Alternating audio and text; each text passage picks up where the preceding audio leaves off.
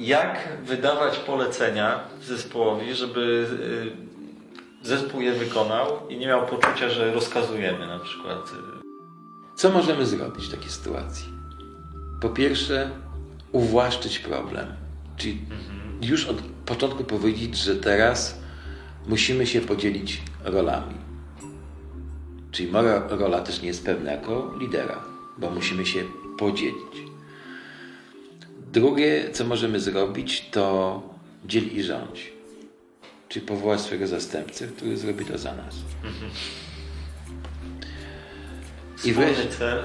tak. I pokazać wspólny cel, na pewno to jest zawsze obowiązująca zasada, że po prostu pokazać dokąd chcemy zmierzać i jak to się pokaże z daleka nawet, że zależy nam na tym wspólnie, żeby coś osiągnąć, to wtedy polaryzują się nawet jakieś stanowiska, czy ludzie sobie wybierają pewne e, z własne ścieżki, ale idziemy w tym samym kierunku. To jest do zrobienia. Natomiast takim jakby kolejnym chwytem, który jest uważam skuteczny, yy, to jest potraktowanie zespołu jako organizmu, których, w którym podział funkcji, e, no tak w organizmach żywych, tak? Ręka, noga, głowa, ucho, czyli po prostu każdy znajduje swoje miejsce z uwagi na położenie w tym organizmie i pełni swoją funkcję, wiedząc, że jak zabraknie, bo to jest jakby definicja systemu. Jak pana zabraknie, panie Andrzeju, to my po prostu poczujemy, że jest coś nie tak. Ale to ja jako kierownik wyznaczam te funkcje? I tak muszę mówić, taką muszę mieć narrację, żeby każdy po prostu, kto otrzymuje jakieś zadanie, wiedział, że przy braku jego obecności w zadaniu e, odczujemy wszyscy pozostali, że jego nie ma. Mhm. Ale nie rozkazuję, że pan to musi to zrobić. No, czy ty, rozkazywanie nie jest złe jako, jak, jak, jako, jako cecha komunikacji, pod warunkiem, że jest powód do rozkazywania. Wszystkie ewakuacje, nie mówimy o rzeczach skrajnie niebezpiecznych, no ale nawet y, ewakuacja e, z powodu, nie wiem, no, domniemanego na przykład, nie wiem, zagrożenia wymaga na przykład y, stylu nie negocjacyjnego, tylko rozkazującego. Proszę przejść na drugą stronę ulicy albo natychmiast przejść na drugą stronę ulicy. Ale to ludzie wyczuwają, kiedy mają to. Znaczy w spokojnych warunkach, nie wymagających reagowania na zagrożenia, to ktoś to po prostu mówi, tak masz zrobić i nie ma w ogóle na ten temat dyskusji. No, odbije się to zwrotnie za jakiś czas protestem. O motywowaniu chciałbym porozmawiać. Tak.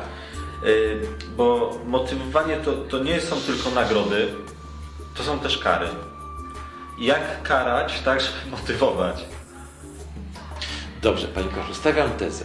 Każdy błąd wykonany w środowisku pracy, w środowisku pracy, nie mówimy o relacjach ludzkich, na przykład rodzinnych, tylko każdy błąd, możemy o tym porozmawiać, ale na razie mówimy o środowisku pracy. Dobrze. Każdy błąd jest w pierwszej kolejności błędem natury emocjonalnej, a w zbliżeniu do e, podstaw tego błędu wchodzimy na stronę techniczną. No niech Wam poda jakikolwiek przy, przykład błędu, który nie da się rozwinąć w sposób techniczny. Nie wysłałem czegoś. Teraz to jest technicznie polega to na tym, że jeśli ktoś oczekiwał na Pana maila, to mógł w tym czasie otrzymać maila z konkurencyjnej firmy. Tak tłumaczymy to. Czyli mówimy o stratach dotyczących nas wszystkich. Czyli budzimy w tym człowieku, który popełnił błąd, współodpowiedzialność za jego, za jego nieobecność, za jego spóźnienie. Nie, że spóźnił się i to polega na tym, że się spóźniając nie, nie uczynił nic, tylko spóźniając się stworzył szansę przegrania dla całego zespołu. Czyli rzucamy, zrzucamy na jego barki odpowiedzialność za, za. Tłumaczymy, na czym polegał błąd. Bo i wtedy, wtedy, wtedy to się staje pozytywne. Bo, bo jak mu przyjdziemy i powiemy, spóźniłeś się znowu, to on nie zrozumie. Nie, no, potraktuje, że jest gnębiony, a sam nie, nie dotrze do tego. Ja to trochę wymyślam w tej chwili, bo to tak dokładnie nie było. Ale pamiętam jakąś taką rozmowę z, z jakąś nauczycielką, która mi wytłumaczyła, że pozwalając odpisać koledze swoje wypracowanie czy tam swoje zadanie, e, ona mi to rozwinęła. Na czym polega mój błąd? Że ja sycę się tym, że zrobiłem lepiej, natomiast on się zupełnie niczego nie nauczy i na przykład nie podejdzie, nie, nie, nie, powie prawdy, jaki jest jego problem. Bo odpisał ode mnie łatwo. To, to inaczej to wyglądało, ale pamiętam, że na, na tamtym etapie swojego życia, jak byłem dzieckiem, to zrozumiałem, że dać komuś odpisać swoje zadanie czy zadanie domowe, to jest, to jest, to jest błąd. Nie to, że nauczyciela oszukujemy, tylko oszukujemy tego, któremu dajemy odpisać. To wtedy zroz- zrozumiałem to. A to nie była manipulacja trochę? Nie, bo to ja powiedziałem chwilę temu, panie Łukaszu, wszystko da się w ten sposób e, wytłumaczyć. A ja pamiętam, pamiętam taką historię y, y, i tutaj nawet użyję nazwiska, bo, bo, bo, bo ona jest, y, mieszka we mnie ta historia i to piękna postać w sumie. Byłem na koncercie Stefana Suligrosza, jak on prowadził w muszli koncertowej w Międzyzdrojach orkiestrę studencką. Czyli to takie były praktyki. I na, tej, na tym koncercie, panie Łukaszu, spóźnił się jakiś student. Już wszyscy czekali. Otwarta sytuacja plenerowa, więc każdy z siedzących, oczekujących na koncert albo trzymał loda, albo jeszcze y, y, okrywał się kocem. Czyli to nie, były, to nie była sytuacja sali y, koncertowej, tylko była sytuacja no, takiego, y, jakbyście powiedzieli, eventu. Jarmarku. prawda? Jarmarku takiego, ale mimo wszystko jednak w ramach swoich praktyk studenckich orkiestra e, prezentowała tam swoje możliwości i tak dalej. I- spóźnił, już był dyrygent, czyli profesor, a spóźnił się student. I student tak cichutko powiedział w stronę profesora, przepraszam i tam chyłkiem przechodził. A profesor publicznie powiedział, mnie pan przeprasza. Proszę przeprosić państwa. Facet mówi, przepraszam. Nie, nie, państwo nie słyszeli. Proszę, Tak, podejść, no. proszę podejść do mikrofonu i powiedzieć przepraszam. Facet, ten chłopak cały zdenerwowany powiedział przepraszam, ale to profesorowi dało możliwość powiedzenia pięknych słów do wszystkich zebranych, na czym polega komunikacja w sztuce.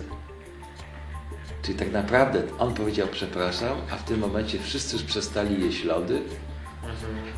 I to jest wychowawcze, rozumie pan, że po prostu ten Czyli ja się nauczyłem do końca życia, że spóźnienie na próbę to nie przepraszam reżysera, tylko przepraszam kolegów aktorów. Rozumie pan, tak? I to mi dało na przykład takie coś, rewelacyjny chwyt, uważam, który moi studenci trochę znają, że jak ktoś mówi, przepraszam, ja muszę wyjść już, bo już tam coś muszę i tak dalej, i tak dalej, to mówię, dlaczego pan do mnie to mówi? No pan głównie, czy pani, e, głównie osłabi e, zespół swoją nieobecnością. Tak? Czyli dyskutujemy na jakiś fajny temat i jak pani zabraknie, no to my będziemy mieli jeden głos mniej. Ale jeśli zespołowi to nie przeszkadza, no to proszę w ogóle nie przychodzić. I w tym momencie robię trochę manipulację, ale to też wiem, że sporo osób dopiero odkrywa, co to znaczy po prostu uczestniczyć w życiu innych ludzi. Co to znaczy grać w orkiestrze i nie chować się za tym tłumem zespołu, tylko na przykład być odpowiedzialny wobec każdego, kto siedzi na widowni i teraz przyszedł. Nawet jakby on popełniał błąd pod tytułem jeszcze jestem zajęty swoim, nie wiem, e, zadaniem swojego ciastka, to tym bardziej ja powinien pokazać, że nie zauważywszy jego nieprzygotowania, sam jestem przygotowany. I tu jest kwestia nie, wiem, n- niezwykłej motywacji. W kościołach pojawiły się tabliczki, zresztą takie zupełnie wyglądające podobno przyzwoicie. Prosimy nie pluć na posadzkę. I to jest tak, albo jak jest posadzka czysta, nikt nie napluje, albo ktoś napluje pomimo tego, że jest tabliczka.